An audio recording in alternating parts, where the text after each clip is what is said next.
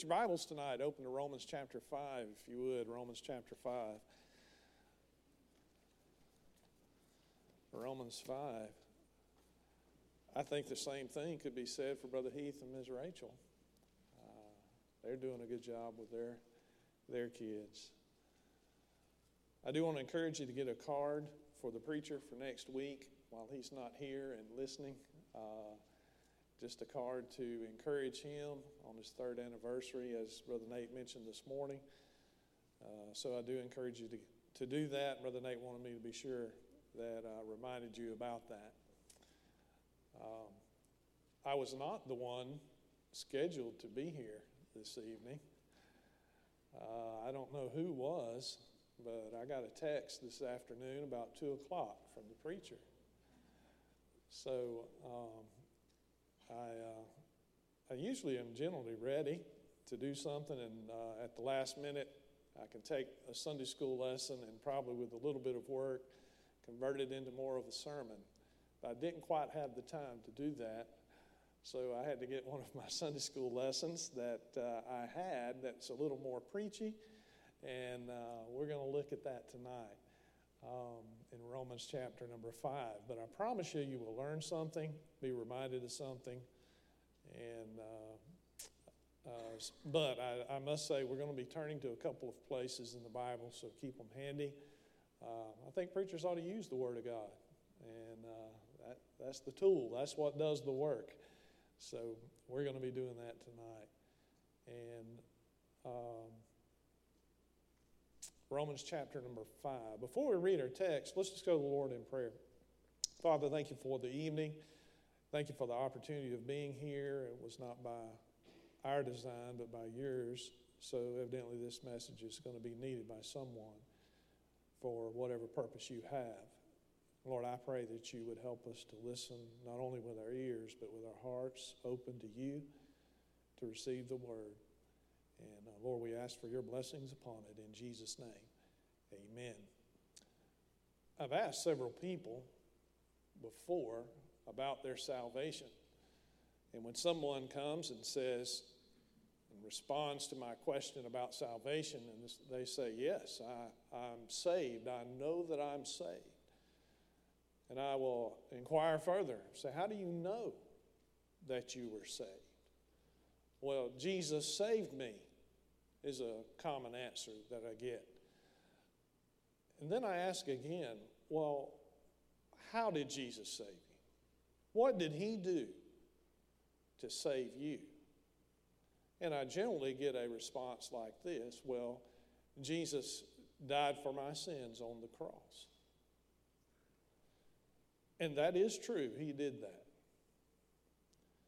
And so from the answer the person gives, we assume that salvation is wrapped up in that one little response that Jesus died for our sins. And I think we have simplified salvation down to that point. Tonight, I want to expand that, so that we get a little better view of what it took for Christ to save us. Now bring your attention to Romans chapter five and verse number eight. Very familiar verse. It says, but God commendeth his love toward us, in that while we were yet sinners, Christ died for us. Just what we mentioned. Verse nine says, much more than. So evidently there's much more to it than just Jesus dying for us, right?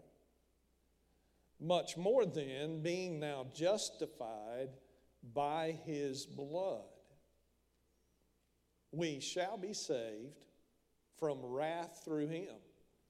For if when we were enemies, we were reconciled to God by the death of his son, much more, again, much more, being reconciled, we shall be saved. Uh-oh, that doesn't fit my answer, does it? We shall be saved by his life. Well, I thought you told me we were saved by his death. What does that mean? Saved by his life. Some would say, well, that, that means his resurrection. It doesn't say resurrection. The context in here has nothing to do with the resurrection. You read a lot of commentaries, it's going to tell you the resurrection. But I don't believe that's what it means.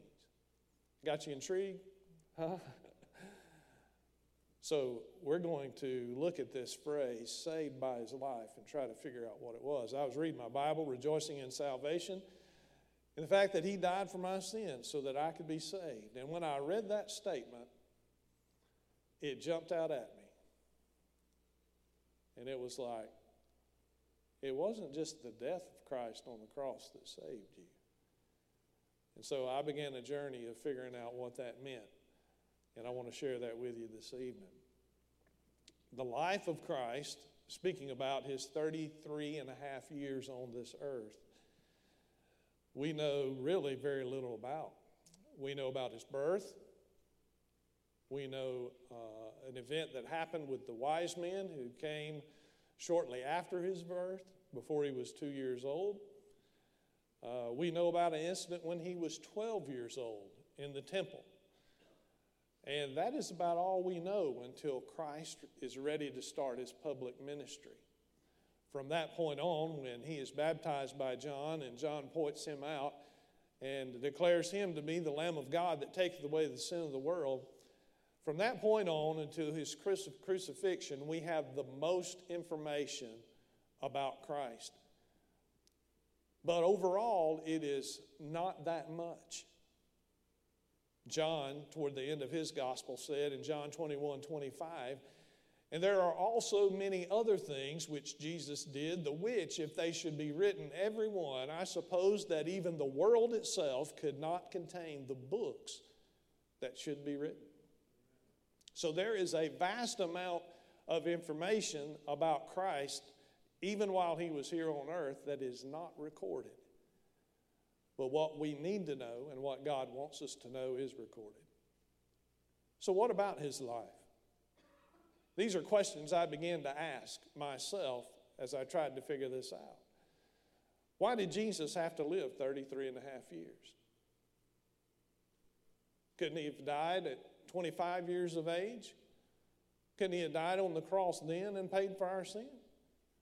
Why did he wait till the point that he did to start his public ministry?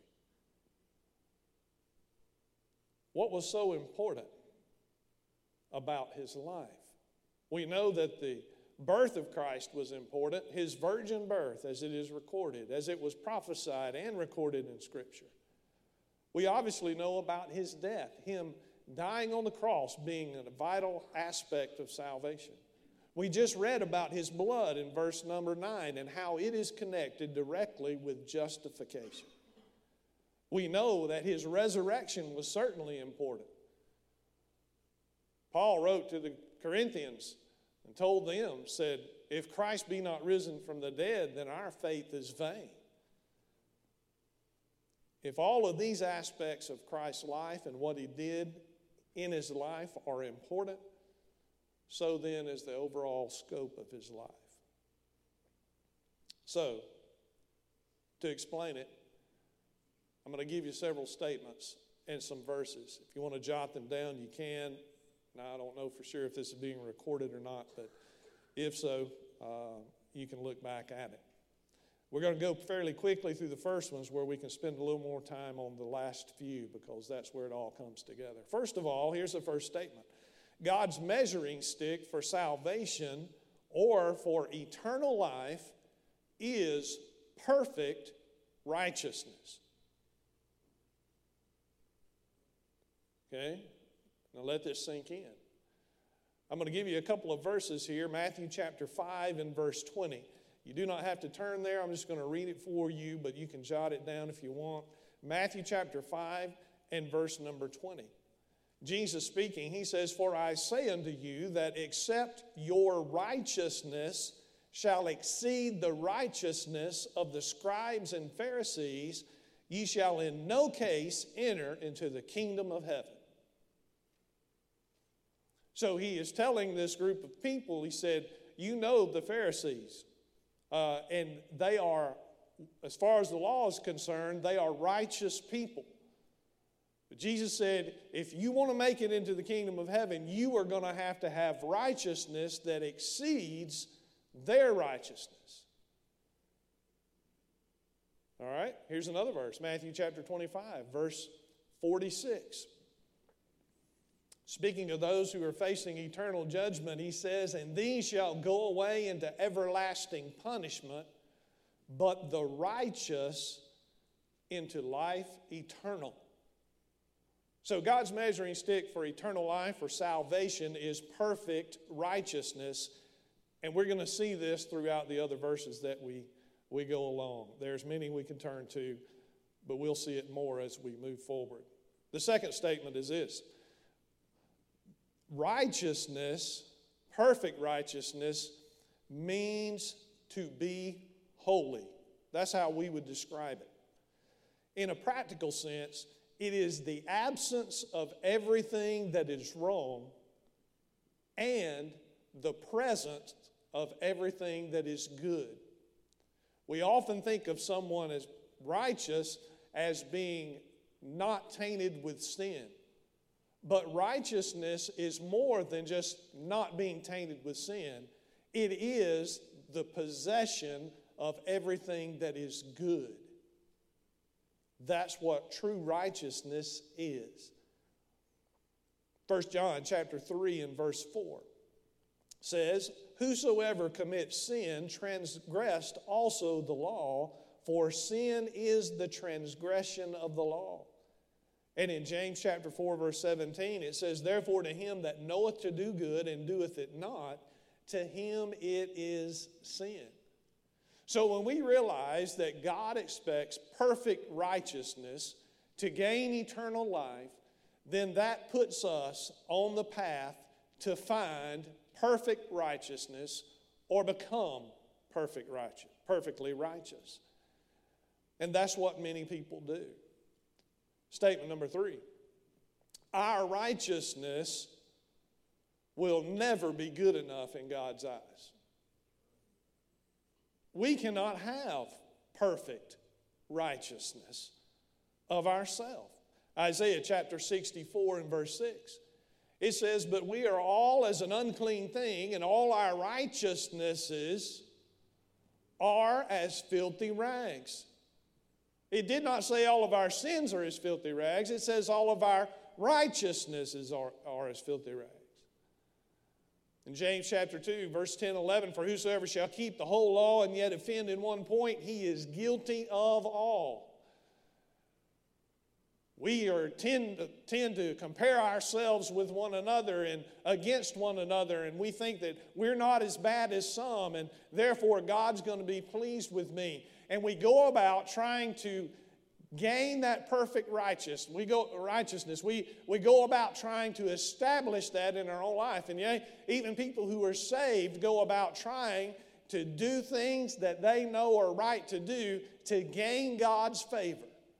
And that's not going to work, because we cannot have perfect righteousness. Romans chapter three. Verse ten, as it is written, there is none righteous, no, not one. Romans three twenty-three, for all have sinned and come short of the glory of God. Okay, now stick with me. God's measuring stick for salvation or eternal life is perfect righteousness. Righteousness means to be holy. Practically, it is the absence of all that is bad and the presence of all that is good. Knowing this, it puts us on that path to try to make ourselves righteous. Third statement was, our righteousness will never be good enough in God's eyes. The fourth statement is this: Jesus Christ's righteousness is perfect. The righteousness of Jesus Christ is perfect. Hebrews chapter four, verse fifteen. For we have not a high priest which cannot be touched with the feeling of our infirmities, but was in all points tempted like as we are, yet without sin. So the Bible tells us that Jesus Christ was faced with every temptation that could be known to man, and he faced it and was victorious over it. Every sin that man could experience and be tempted with, he faced and he refused it. He overcame it. But that's not all it says. In Acts chapter ten and verse thirty-eight, it talks about how Jesus was anointed uh, with the Holy Ghost and with power, who went about doing good and healing all that were oppressed of the devil, for God was with him. Now, I do want you to turn to Matthew chapter three. We're saying Jesus, Jesus Christ's righteousness is perfect. Matthew chapter three. So now we're starting to get into some of the aspects of Jesus' life. And I want you to see some statements that he made that show what the purpose of his life was for. Matthew chapter three, verse thirteen. It is at the baptism of Christ. It says, Then cometh Jesus from Galilee to Jordan unto John to be baptized of him. But John forbade him, saying, I have need to be baptized of thee, and comest thou to me? And Jesus answering said unto him, Suffer it to be so now, for thus it becometh us, look at this, to fulfill all, there's our word, righteousness. Huh. That's right. Turn to Matthew chapter five and verse number seventeen. Matthew five, verse seventeen. Again, he says, Think not that I am come to destroy the law or the prophets. I am not come to destroy, but to fulfill. So two statements that Christ made. One said that he came to fulfill all righteousness. And the second statement was that he came to fulfill the law. All right? One more. Matthew chapter twenty. Matthew chapter twenty.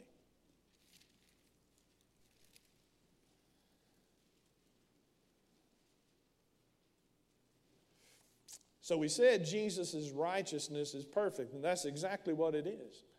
He, uh, he faced every sin and was victorious over it. And he did everything that was good that needed to be done.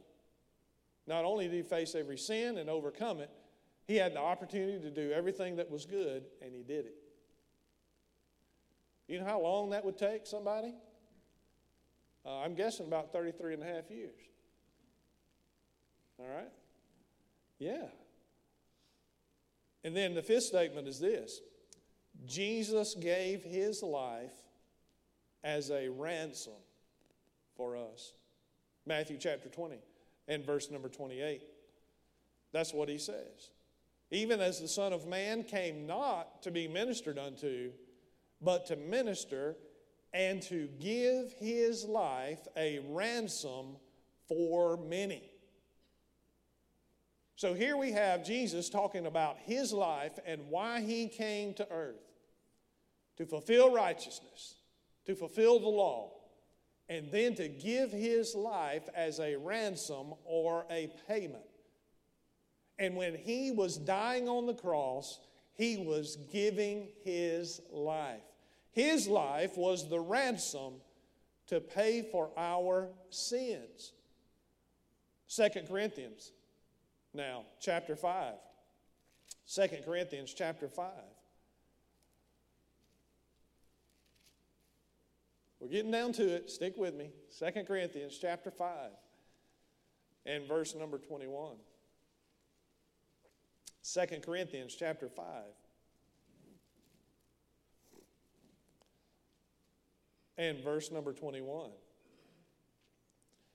It says, "For he," speaking of God, "hath made him to be sin for us who knew no sin." Now let's stop right there. So we know that when Jesus Christ was on the cross, he bore the judgment for our sin.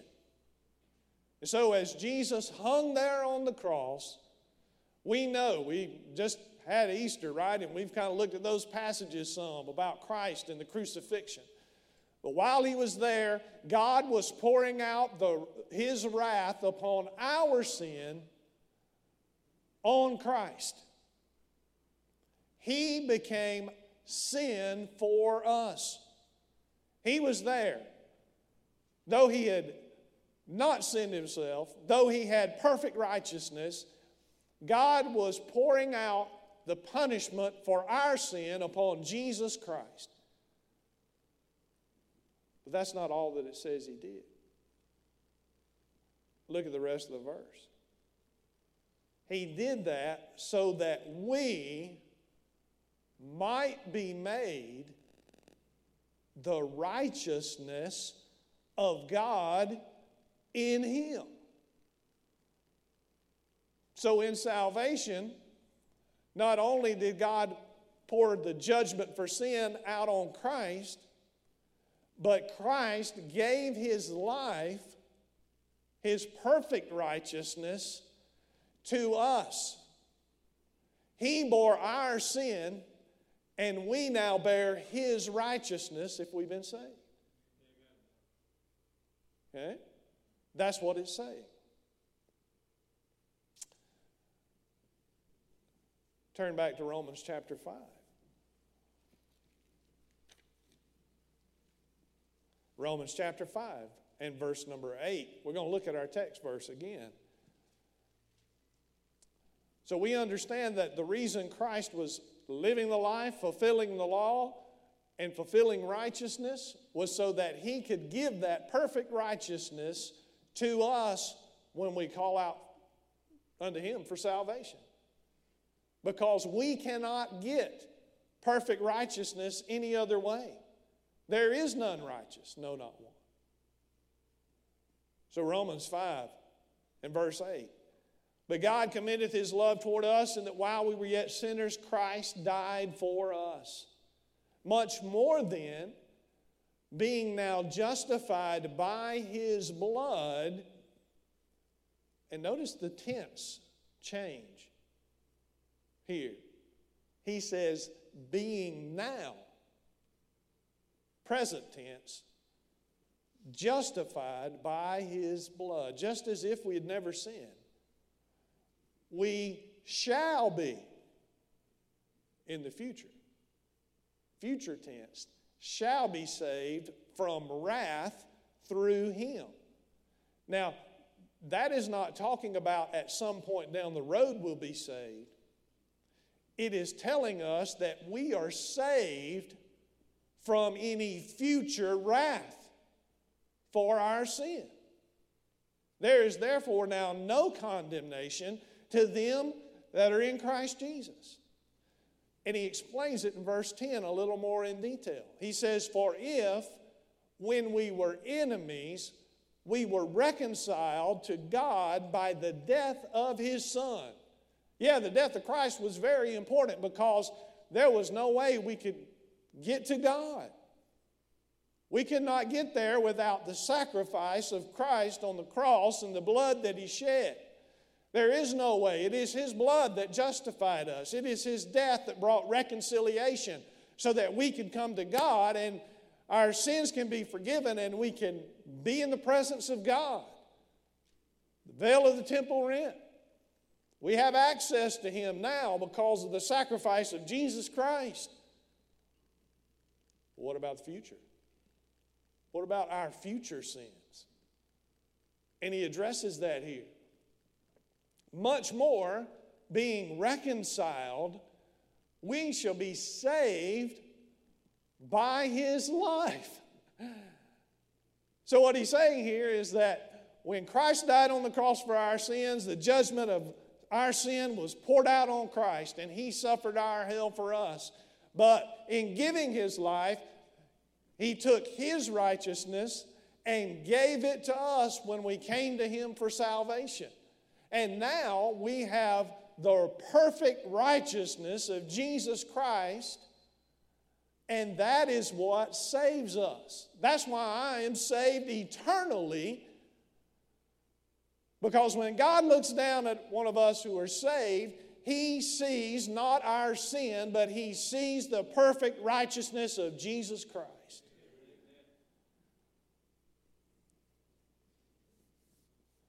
And yet, statement number six, the struggle to obtain righteousness still goes on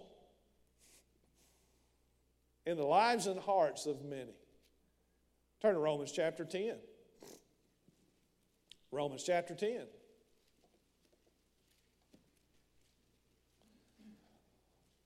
Romans chapter ten, verse number one.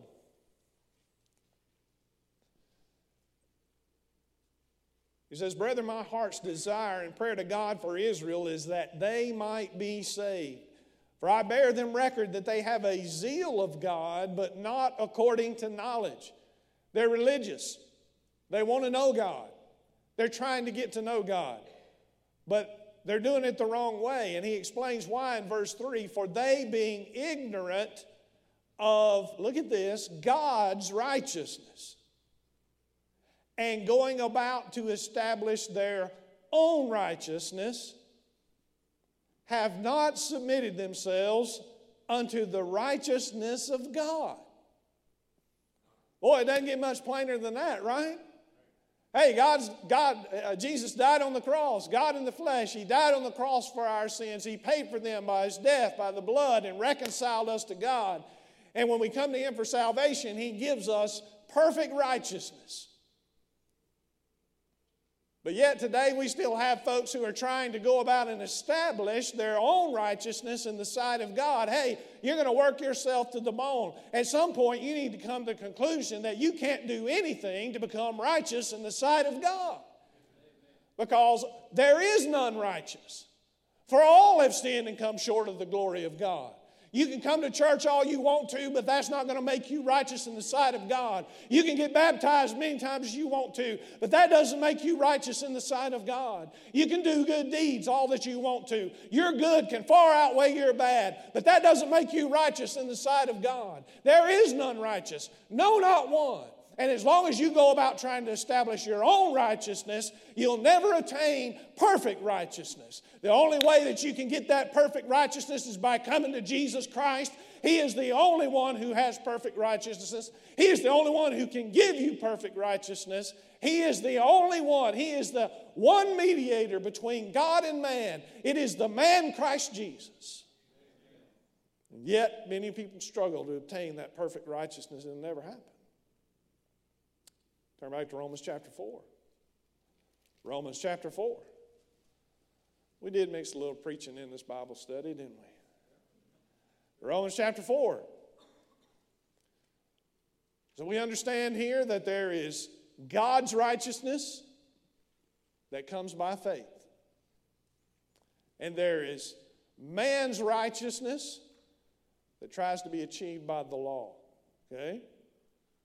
What, is, what saith the Scripture? Verse number three. That's always a good question to ask when you're trying to decide something. All right, Romans chapter four, verse three. "For what saith the Scripture?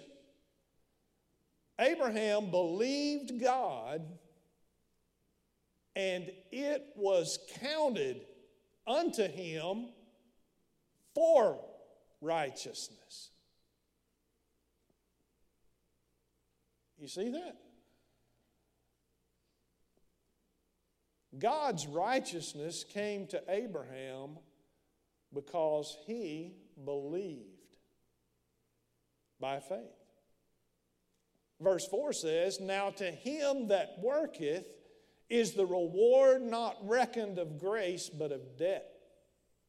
But to him that worketh not, but believeth on him that justifieth the ungodly, his faith is counted for righteousness,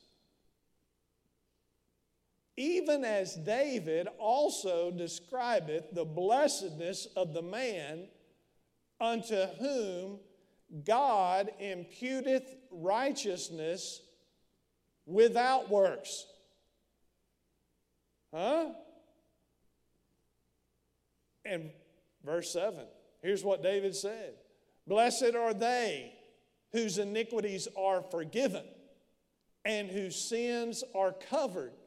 Blessed is the man to whom the Lord will not impute sin. So our past sins are forgiven, our present sins are covered, and our future sins will not be imputed to us who are saved. This is a blessed man that this is describing.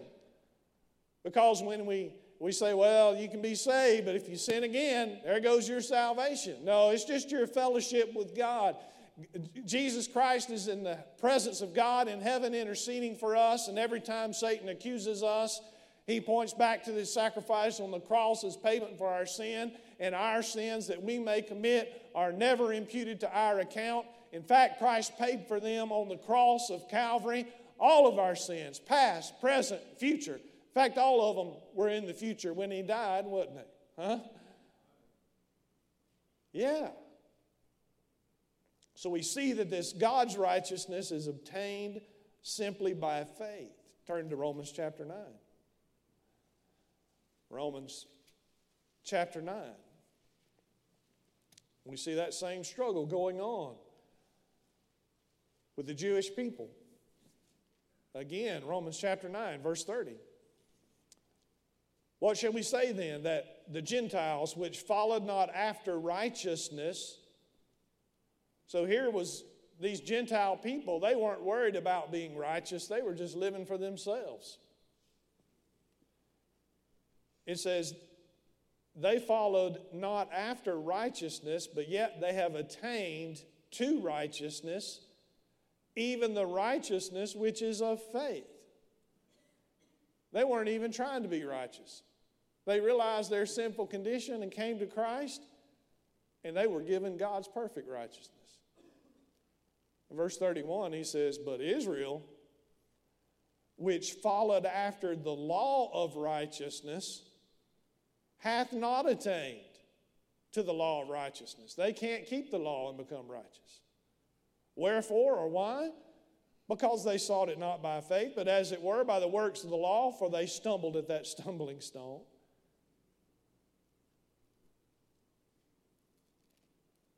Verse one of chapter ten, brethren, my heart's desire and prayer to God for Israel is that they might be saved. For I bear them record that they have a zeal of God, but not according to knowledge. For they, being ignorant of God's righteousness and going about to establish their own righteousness, have not submitted themselves unto the righteousness of God.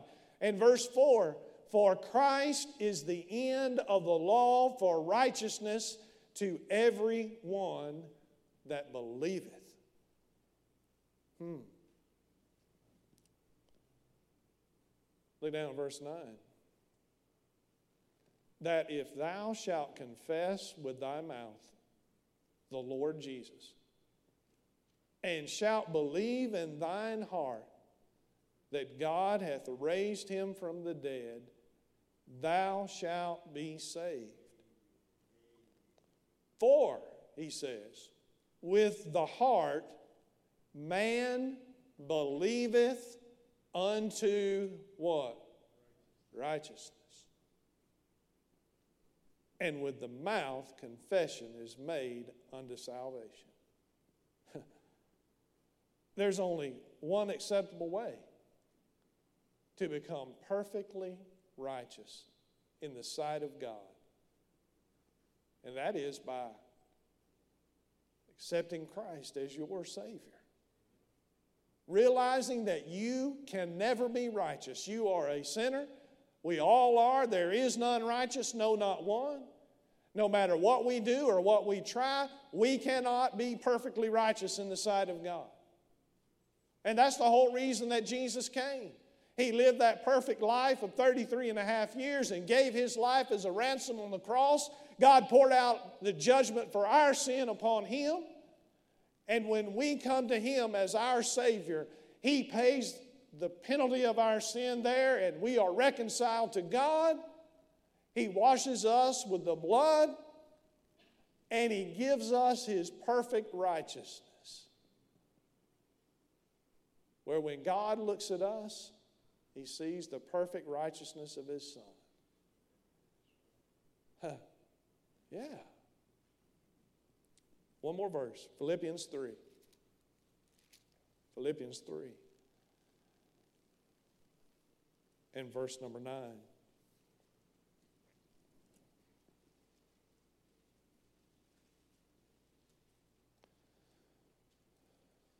Philippians chapter three and verse number nine. Paul wanted to be found in him, he says, and found in him. Notice what he says. I want to be found in him, not having mine own righteousness, which is of the law, but that which is through the faith of Christ, the righteousness which is of God by faith.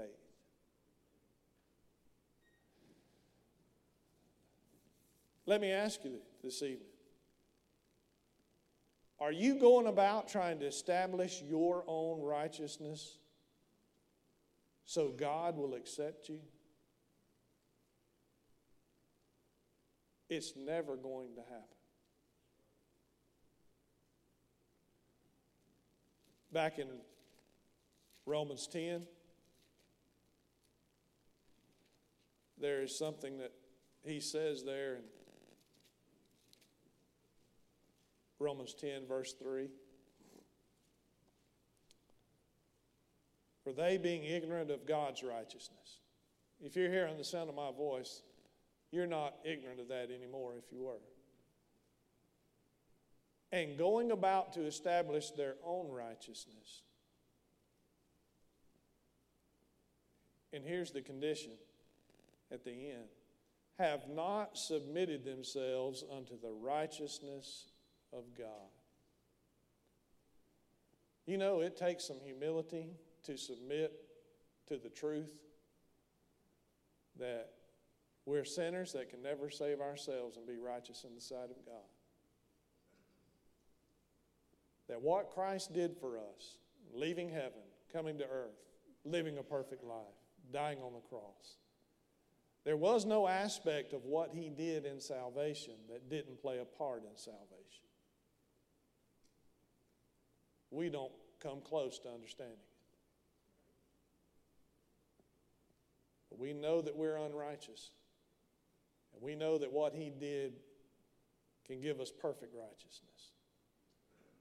And the question is, have you submitted to it? Or are you still going about trying to establish your own righteousness to be accepted by God? It can't happen. I rejoice in a couple of things. That I submitted to the righteousness of God one day. I came to Christ and he saved me. Didn't understand it, still don't totally understand it. But he saved me, washed away my sin. But that's not all. He saved me eternally. He saved me eternally. And I can say that not because of my righteousness, but because he gave me his righteousness. What's the song say? My hope is built on nothing less than Jesus' blood and righteousness. Yeah. What are you trusting on tonight? That's my question. Let's pray. Father,